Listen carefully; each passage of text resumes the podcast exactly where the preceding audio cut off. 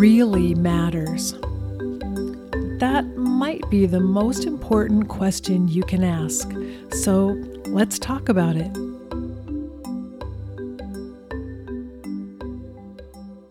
Welcome to What Really Matters podcast with Karen Wyatt. I'm here sharing with you my inspirations and ideas for how to live a better life, how to grow to our full potential as spiritual beings here on earth.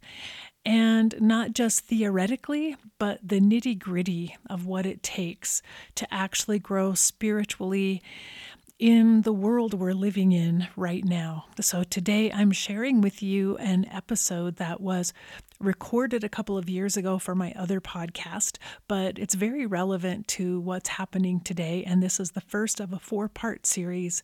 It's called The Dance of Life and Death. And this first episode is on timing. So, this is something really interesting for us right now because we're we're at a place we are coming out of we hope a pandemic that has lasted for for a year and a half now. And timing is rather important for all of us. And it's not in our control. It's something we actually have to let go of and we have to trust. So that's what I'm working on right now in my own life is trusting that the timing of things will be okay even though I cannot imagine how they're going to work out. So I hope you find some inspiration in this episode as you listen in on my thoughts about timing as part of the dance of life and death. This is going to be a new series titled The Dance of Life and Death. And this actually comes from a little section in the book, What Really Matters, where I perceived life and death as partners in a dance. And here's a little quote from the book Life and death, two partners holding one another closely, swaying eternally to the music of the universe. And so, this four part series is going to be talking about my vision of a dance taking place eternally between life and death. And very interestingly to me, I have recently been reading a little book called The Dark Interval Letters on Loss, Grief, and Transformation. These are letters that were written by Rainer Maria Rilke and translated and edited by Ulrich Baer. And Ulrich uh, sent me a copy of this book, uh, thinking I would be interested in it because I'm a big fan of the writings of Rilke, both his letters to a young poet and some of his other poetry I've really enjoyed reading. So Ulrich was gracious enough to send me this book. It's very fascinating because the book contains about two dozen letters that Rilke wrote to friends and ex lovers when they were grieving over some sort of a loss. So these were letters of condolence. And Ulrich compiled these particular letters out of about 15,000 letters that Rilke wrote during his lifetime because he was a, a prolific letter writer. And um, Ulrich Baer compiled these letters and translated them from their original German into English.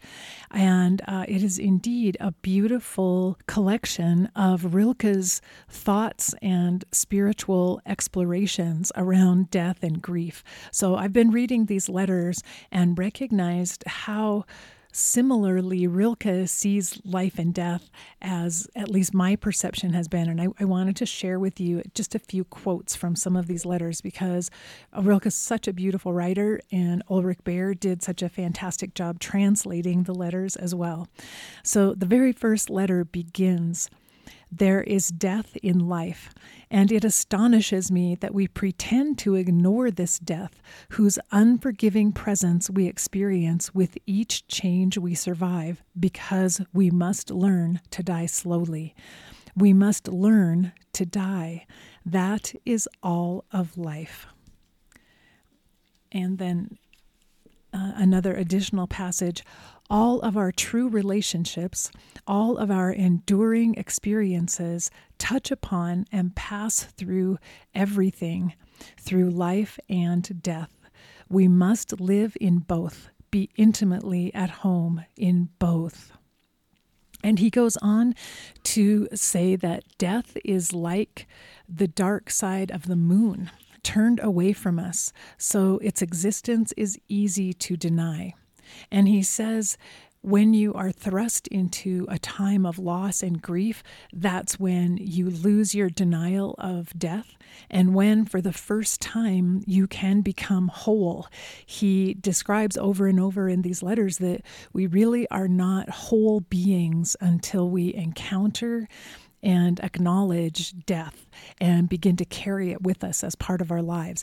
And I love that sentiment. It fits so perfectly with everything that I've experienced in my life and everything that I believe. And so, further on in the book, Rilke describes a Greek poem, and I'm not familiar with this poem, but he says that in this poem, two lovers exchange clothing and in their embrace, they become confused and confounded, meaning they can no longer tell who is who or which is which as they embrace one another.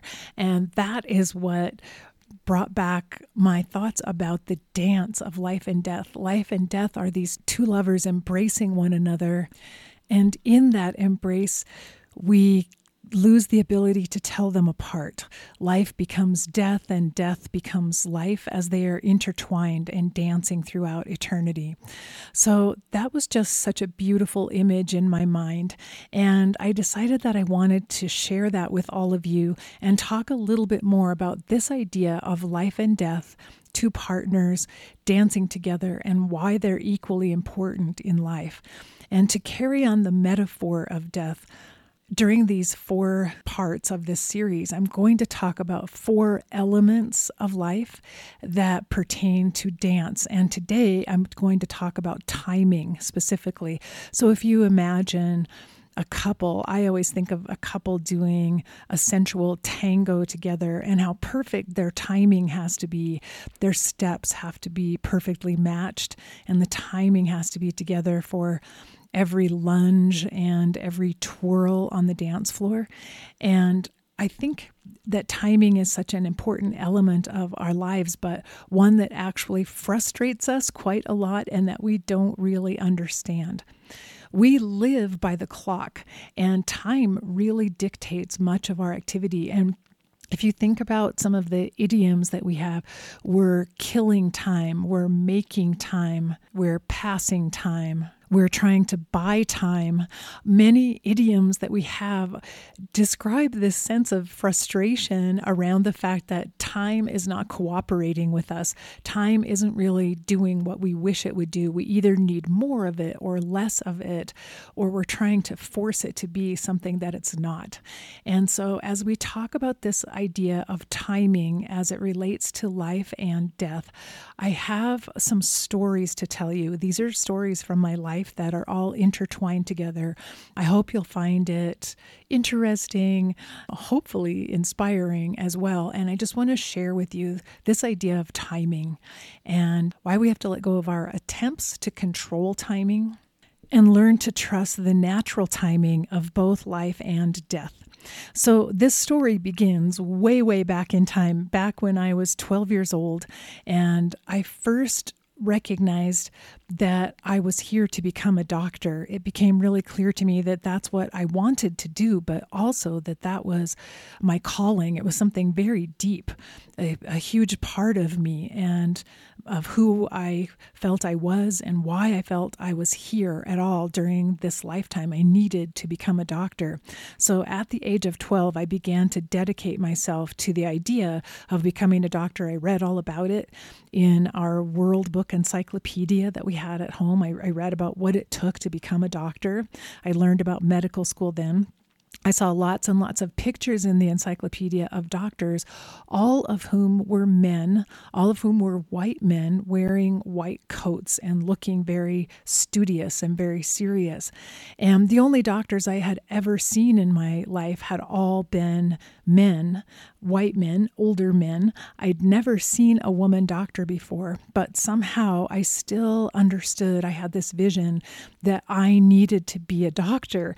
And I actually saw that I would not be the same doctor as these pictures that I saw in the encyclopedia or the doctors that I had visited during during my lifetime up to that point that I was somehow going to be a different kind of doctor but I knew that that's was where I was headed so after reading about medical school and what it took to get into medical school at that young age, I, I became extremely goal oriented and I devoted myself to studying all the sciences that I could possibly take in school. So in high school, I also took four years of Latin and then in college, I double majored in biology and chemistry. I took every science and math class I could possibly take, leaving very, very little time for literature, for art, things that I actually also really loved. But I was devoted to the sciences because I felt that's what would help me get into medical school. So I was a straight A student. Uh, I always did really well. I graduated in the top 10 of my college class. And I did not get accepted to medical school the first year that I applied uh, during my senior year in college. And so, after all of these years of working to become a doctor and doing everything perfectly, and in fact, throughout high school and college, I never went to a party. I literally never had a weekend off. I was constantly studying uh, to prepare myself to be a doctor. And then I did not get accepted into medical school, and I was absolutely devastated and crushed. Having devoted everything I had, all of my energy, all of my attention, all of my time to this prospect, this goal of trying to become a doctor, I, I was totally wiped out when I finally got that last letter of rejection. And uh, it was humiliating. As I said, I was one of the top 10 students of my class, and they had a special dinner for us at the end of the year at around the time of graduation, honoring all 10 of us at the top of our class. And each one of us had to get up and say what we were doing next. And of those 10 people, I was the only one who had no plan I had no idea what I was going to do. I didn't get accepted to medical school. So um, my classmates who were also graduating with honors were they were going to Harvard Law School. They were going to other medical schools. Some were going to Oxford, some were going on to master's degree programs, and already committed, already knew where they were going and what they would be doing for the next few years. And I had no idea. So I had to stand up and say that and say, I don't know where I'm going next. It was horrible. I was completely devastated and ashamed of myself, and I felt like a total failure and also like a fool because I had given up so many years of my young life already to this goal of becoming a doctor, and the door just got slammed in my face. At that time, I had grown up in the Lutheran church, a Christian faith, and I really had a simplistic belief that if you do the right thing, you will be rewarded. God will reward you for doing the right thing. And I totally believed I had done nothing but the right thing all of those years, preparing myself to go to medical school so I could be a doctor, so I could help people. And yet, God betrayed me and abandoned me and let me down, and I didn't get in. And so I really struggled. I was devastated and depressed. I ended up going to graduate school for one year. I got involved in a one year research program. So I started working in a laboratory, helping with research. I took a few classes and I got a job as a bartender because I had to pay my way. I had to figure out how I was going to survive. And I literally thought, okay, maybe I'm just meant to be a bartender for the rest of my life. And that's what I will do. And again, I was depressed and I was completely lost trying to figure out where to go next and what to do.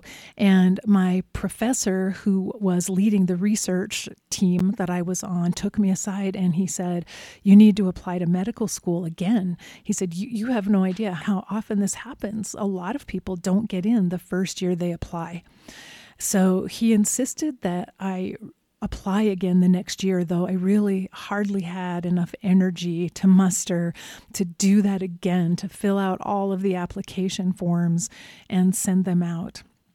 But the second year that I applied, I got accepted to three medical schools. So I actually got to choose which school I went to, which was interesting and amazing, yet I was still angry and I still felt betrayed that I hadn't gotten in the first year, which felt to me like the right thing that should have happened. That should have been the way the timing worked out. And I still felt humiliated and ashamed, even going to medical school and being a year older than some of the other students in my class. I felt embarrassed to tell them I didn't get in when I applied the first year.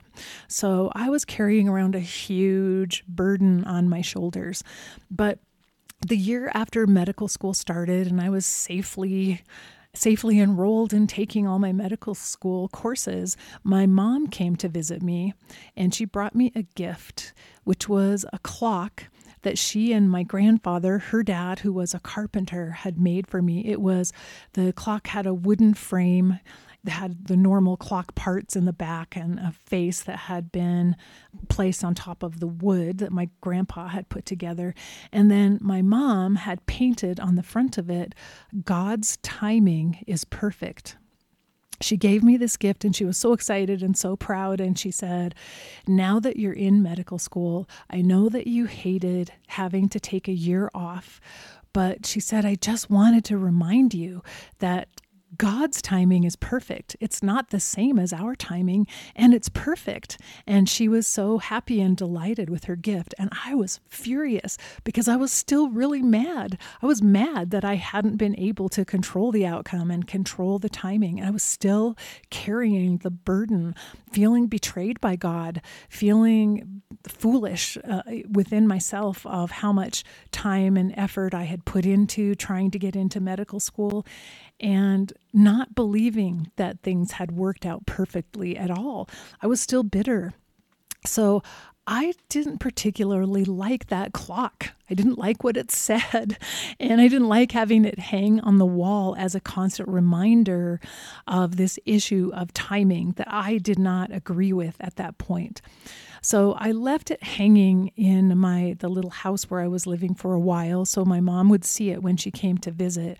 But when I moved the next time, which I moved frequently at that time, um, I stuck it into a box and this was a box in my closet of craft projects that I had worked on in the past but never finished. I put the clock inside that box. There were skeins of yarn, there were uh, needlepoint canvases, if that's what you call them. I don't even remember now. And in that box, there was a half finished quilt that I had been uh, working on for several years this quilt I had been making for my best friend from high school, Kathy, who had gotten married a few years earlier, and I was her maid of honor. And I had decided to make her a quilt as a gift for her wedding. I'd never done anything like that before, had no I knew nothing about quilting. I just was arrogant enough to think, "Oh, I could make her a quilt in my spare time." And I chose a pattern that was very intricate with very small triangles and squares that had to be fit together, and I decided to sew it by hand because I thought that would be even more meaningful if I made the entire quilt by hand. So I had already spent a lot of hours working on that quilt for Kat Kathy. And when her wedding arrived, again, it was at that time, it was less than half finished. And I told her about it embarrassed. I felt sad. I didn't get it finished. I had no idea how hard it would be or how much work it would take to make an entire quilt by myself, by hand, hand sewing every stitch of the quilt. But we joked that I would give her the quilt someday. It was going to get to her someday down the road, and maybe it would be for her anniversary or something. Well, Kathy's marriage didn't even last a year. She and her husband had their marriage annulled nine months later. And so I had continued to work on the quilt. I'd made more progress on it, but suddenly it felt moot. Like, why am I making this as a wedding present for the marriage that didn't last. It's over with now. What do I do with this quilt? So I had kind of given up on it and I put it in this box along with all my other half done projects scarves I'd been knitting. As I said, needle points. I'd been trying to make a needlepoint picture I wanted to give to my mom. Never finished any of them. So the clock went in that box because it would be safe in there. There was lots of fabric and yarn, soft things to pad it. I stuck it underneath the quilt um, Um, where it would be protected, but I left it in that big box. As time went on, again, I was in medical school at this time and then getting ready to move on to residency. So I moved a few times, and that big box of unfinished projects, which which I now think of as my box of unfinished business, went with me on every move, but I never opened it. I never again looked at any of those projects in that box. I didn't have time. I was in a new phase of my life and I just I'd lost interest in working on any of them. So I had taken that big box with me unopened through two or three moves. And I remembered hearing someone say if if you if you are moving a lot and you have a box that you never open, isn't that proof that you don't need whatever is inside that box? And so on my next move, which was to move in with my husband as we were getting married uh, at the end of residency, I took that box to, to Goodwill and gave it away unopened and decided whatever is in it, I don't need it. I haven't opened the box for all these years. I don't need it. So I gave that box away. And I didn't mind. I felt okay about it. I felt okay about getting rid of that and unloading it so I wouldn't have to keep carrying it with me. But a few months later, my grandfather died, and I went home for his funeral. And my mom was saying to me, I'm so glad that you have that clock that grandpa made because that was the very last thing he ever made. And my grandpa was a carpenter, so he had this amazing wood shop. His whole garage was turned into a woodworking shop with all of these tools. And I remember piles of sawdust and stacks of boards and uh, just watching him work out in his shop. And my mom described to me how she had asked him if he could make this clock, and he hadn't even been in his wood shop for many years at that point. Uh, he was in his 80s at that time, but he really wanted to make the clock for me. So he went in the wood shop and she helped him pick out the wood. And she actually went there to, to sit there with him while he worked on it. And she said his hands were very shaky, he had a hard time seeing, but it meant so much to him to make that clock and he put in so much effort putting the boards together just such a way like cutting them um, carving them around the edges, so that it would look beautiful with the face of this clock on it. And then my mom had gotten help from a friend of hers who is an artist to put the writing on the front of the clock that said, God's timing is perfect. She and my grandpa had worked on that clock for at least a month or so before she brought it to me. No wonder she was so excited and proud and happy to give me that clock. And in that moment, I was completely blown apart because I saw myself so clearly. I saw my pettiness, my shallowness, my immaturity. I saw how that I had been so bitter and felt so betrayed and felt so sorry for myself that I could not in the moment perceive or appreciate this incredible gift that I had been given by my grandpa and my mother. And my grandfather was no longer here. And I didn't get to see him in the year before he died. I didn't get to even say goodbye to him. And so again, I, I went through a terrible devastation as I saw you know what? I'm kind of a bad person. I can't believe that I was so rejecting of this clock. And it was because of my bitterness and it was because of my refusal to accept the idea that I didn't get into medical school the first year I applied. That's so shallow and selfish and so immature. And I didn't tell my mom that I wasn't sure at that point where the clock was. I couldn't quite remember where I had put it. And I ran down in the basement. We still had a few things in the basement of our house that hadn't been fully unpacked. I tore through those boxes when I got home, and the clock wasn't there. And I sat down and realized and remembered actually, it was in the box of unfinished projects, the box of unfinished business that I thought I could just give that away. I could just give it away and get rid of all the feelings of failure and incompleteness and the feelings of grief and the feelings of bitterness that were attached to those items that were in the box, including the quilt I had made for Kathy. I thought I could just get rid of all of that. But the truth is, the unfinished business in that box followed me. I couldn't get rid of it. I couldn't lose it from my life. And the first thing I did was drive to Goodwill because I thought, okay, the clock, I gave the clock to Goodwill. What if they're selling it? What if it's there? What if I can find it?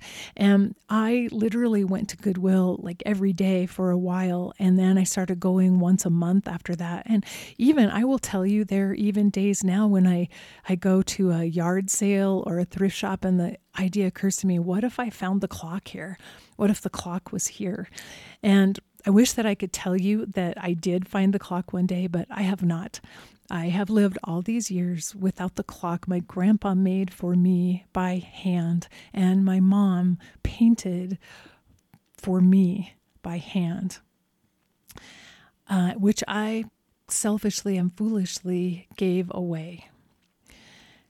So I have carried that burden of my actions of giving that clock away for a long time. And the day that my mom talked to me about the clock and how special it was, that's the day I also woke up and realized the perfection of the timing of my entrance into medical school for the first time because, as I said, I had worked so hard through high school and college, never really even took a day off. I was constantly studying, constantly learning in order to be prepared for medical school during the year off that I had um, against my will, that I didn't want to have, that year I worked as a bartender. I met some fascinating people. I learned a ton about life. I learned how to negotiate, really, um, my own life and paying bills and uh, making money and working for someone else. And I got some crushes on guys that I dated that year. Uh, I drank alcohol for the first time ever and learned about that world. Uh, went to a few parties. It completely opened me up to some things that I had denied myself during all my years of trying to prepare for medical school. And I realized that was probably really important education that I needed to have at that time in my life. So that one year, I was still being prepared for medical school. I was still learning things things I needed to know. I just didn't realize it. Also, when I got to medical school, I entered into the most amazing and unique class of students I could ever describe to you. I made so many wonderful best friends in that class, and we had really an incredible time in medical school for as stressful as that training is. Um, we had a, super talented people in our class and creative people, a lot of musicians. We formed our own little band and we wrote parody songs and we wrote skits. We had so many people with acting talent, comedians, um, dancing, tap dancing. we had people with all kinds of interesting skills, and we all got together and started performing skits uh, pretty much every quarter of the year for our classmates, and then eventually the entire medical school, and eventually m- most of the staff of the hospital next door started attending our performances because they were so much fun and so amazing. And so, had I gotten into medical school one year earlier, chances are it would have been a different medical school and it would have been a different class with different people. By getting in one year later, I got a chance to be part of that class with those people with whom I connected so well. And uh, many of us are still friends today and, and still in touch with each other. So that was absolutely perfect timing. I got into the right class at the right time with the right classmates. But the next thing that happened after medical school, I went to residency training and in my residency training is where I met my husband, who was in the same class as me, a year younger than me. Um, and I would have not, probably not met him and probably not met at that same training program had I gotten in a year earlier. So, because I was, let's say, held back a year, I was in the right place once again to meet my husband, the man that I've spent my whole adult life with. And we just celebrated our 34th wedding anniversary. So, those incredible blessings may not have happened without that perfect timing of me not getting into medical school. And all these years later, I've been able to look back and kind of laugh at um, how short sighted I was at the time and how devastated I was by not being able to see that there's something bigger than just the way I think things should work out. There's something more important than that going on here.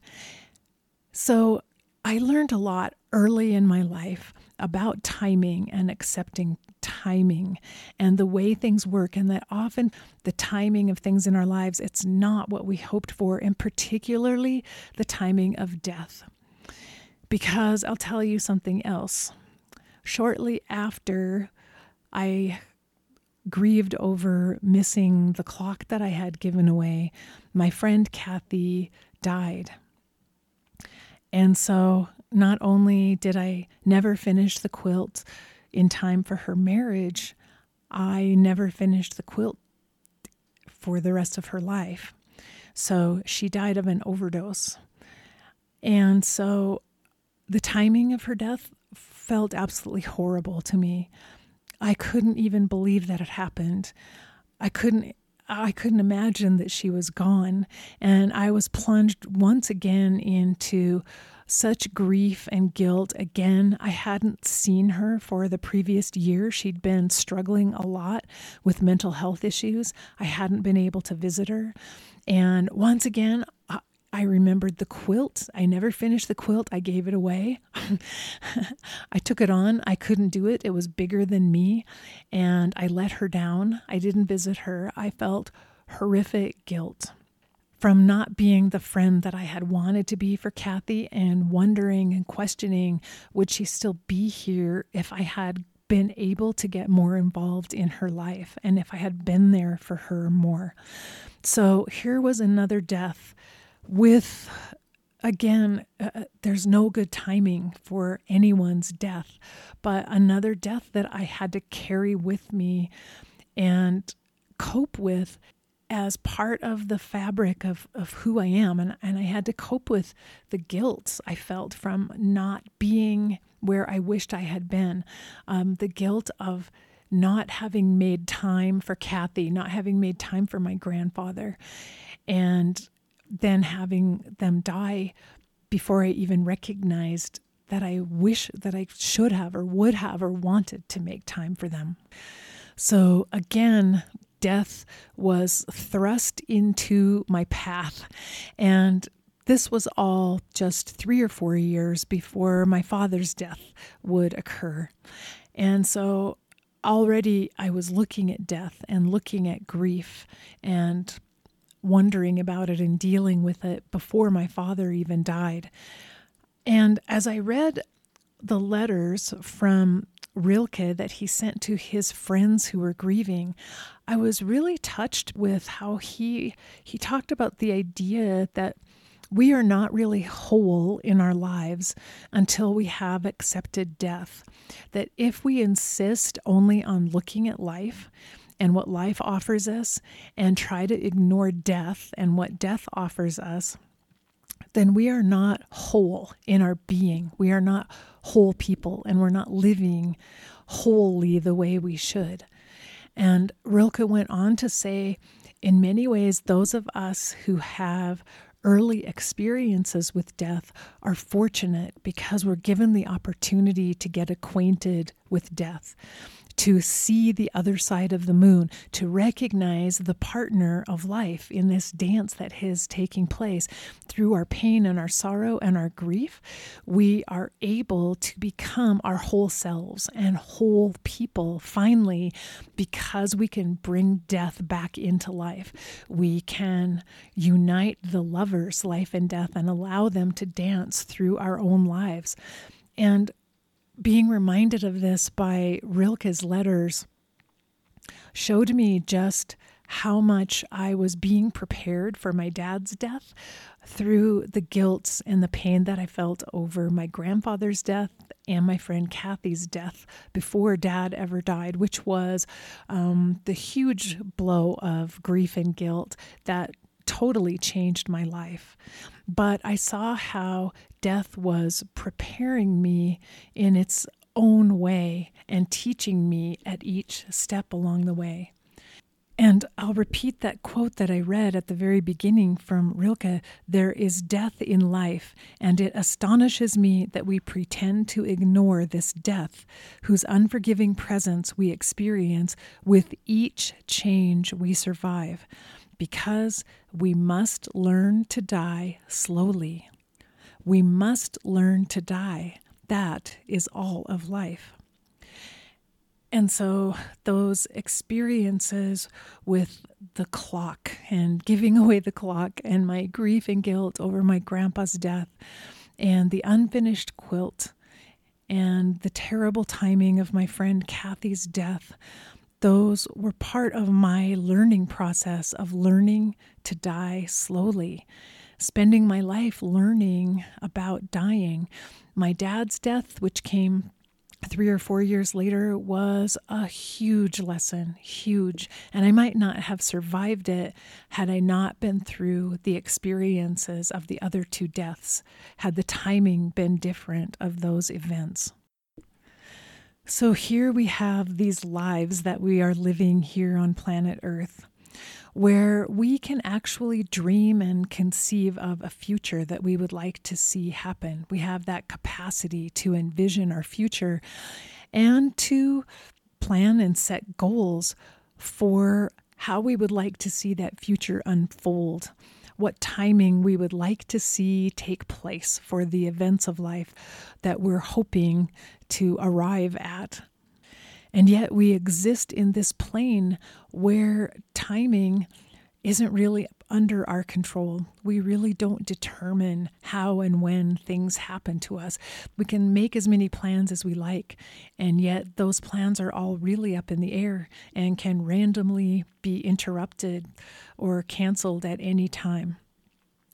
And I see learning how to deal with these timing issues of life is also part of our preparation for death. We're learning how to let go of our expectations that things should turn out a certain way, that because I did this, this should happen. We're learning to let go of those expectations of cause and effect. And all of that is in preparation for how death might show up in our lives and when it might show up, because none of us knows the answer to that question. None of us has any idea how and when our own death will come. And as Rilke says, we're preparing for it. We're learning as we go, and every change we go through in life is part of that learning experience. And this change and the timing of change is something that probably most of us struggle with for all of our lives. Um, I find myself constantly falling into the trap of thinking that I could control the timing of things. I was remembering when my mother died um, just six years ago, and even though she had been ready to die for five years and telling me constantly she was ready to go, she had asked God to take her at any time. She'd done all of her work and all of her preparation. She was totally ready, and therefore I had time to be ready for her to die as well because we'd talked about it over and over again for five years. And I came to take care of her and it turned out to only be the very last week of her life that I stayed with her and cared for her um, because death came very quickly. I came to stay with her thinking she would live for six weeks, two months or so. I was prepared to stay with her for that amount of time. And yet, she was gone by the end of that week.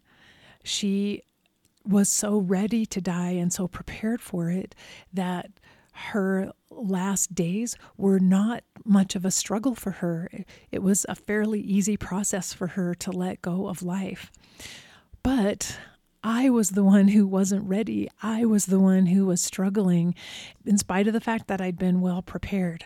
I knew that this was coming, and I knew that I would be there with her this time. I was not going to miss the chance to be at her bedside since there had been so many other deaths in my life that I had not been present for.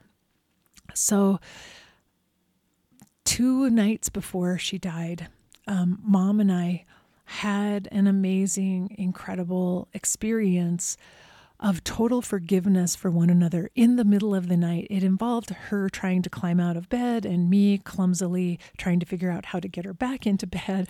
Um, and it was actually uh, funny when I looked back at it in the end, but it resulted in the two of us holding each other and having this amazing total recognition of one another and total forgiveness of one another. It's hard for me to even describe it because it was so profound and yet it happened in such a simple way. But both of us, it's as if we each completely tore down barriers that had existed between us as long as I could remember since early childhood. We tore those barriers down. There was complete forgiveness of one another, complete understanding, and we were connected in love with one another that was so powerful and so amazing. I, I, can't even find the words to really describe it. It was the most beautiful experience.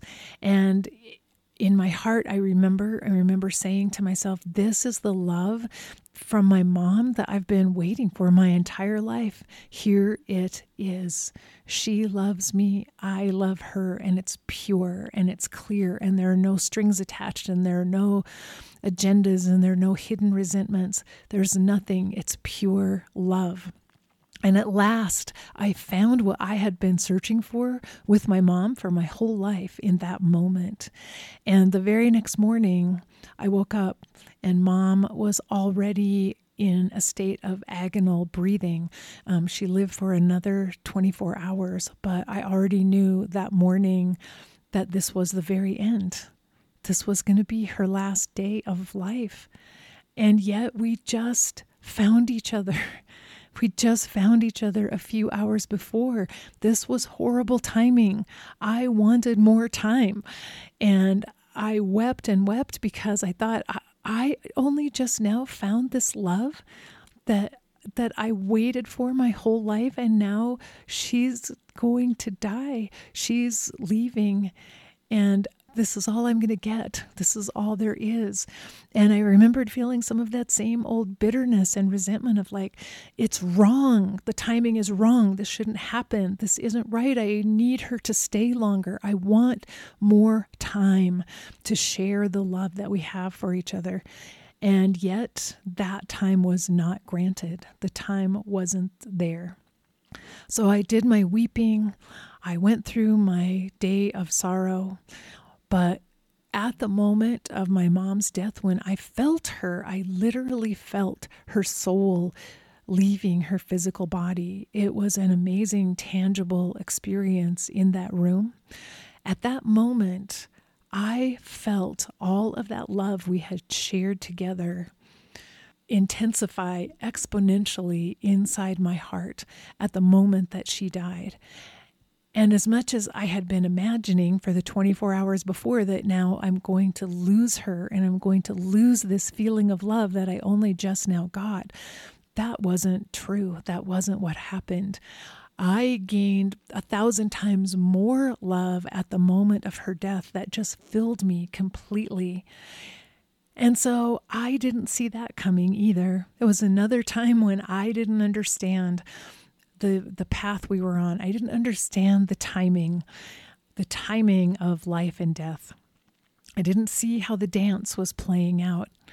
So I went through my time of resentment and fear and sorrow and disappointment in a very short time, only to once again be filled with even more love than I could have imagined possible, and was shown so quickly don't worry about the timing so much. It's not in your control because you don't know what you're doing with the timing. You don't know the best thing. You don't know what's the perfect outcome. And so, once again, another huge reminder, and yet a beautiful reminder to let go of worrying about timing. The timing's never going to feel right. The timing's always going to feel like something's off. I would have done this differently. I would have planned it differently. I wanted it to turn out differently than it did.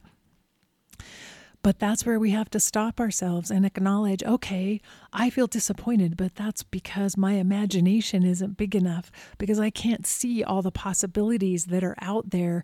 I can't see all the ways in which this timing that is happening right now before my eyes is actually the perfect thing. I can't tell life from death anymore. I can't recognize, I can't dif- differentiate between the two partners. They're dancing together and it's beautiful. And I just need to enjoy it. I just need to take it in. I need to feel every step of that dance, every turn, every twirl every moment, every note of the music that's playing during this dance of life and death. And I need to allow the timing of things to be whatever it is and understand that it really is perfect. It really is perfect. Even if I can't see it today or tomorrow, and even if as much as I'm talking right now, five minutes after I finish this recording, I'll probably be upset about the timing of something else. Even in that state, it's all perfect.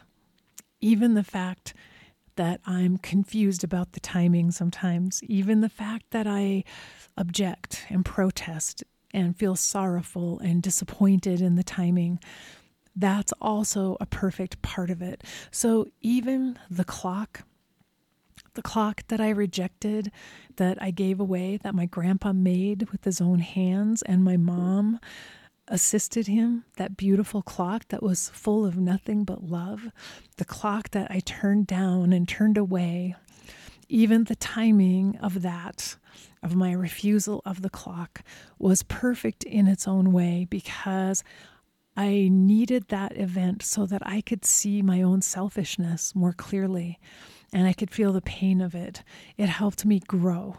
And you know what? That clock today, the image of that clock, that clock is firmly burned into my brain and my heart. That clock goes with me wherever I go. I see it every day.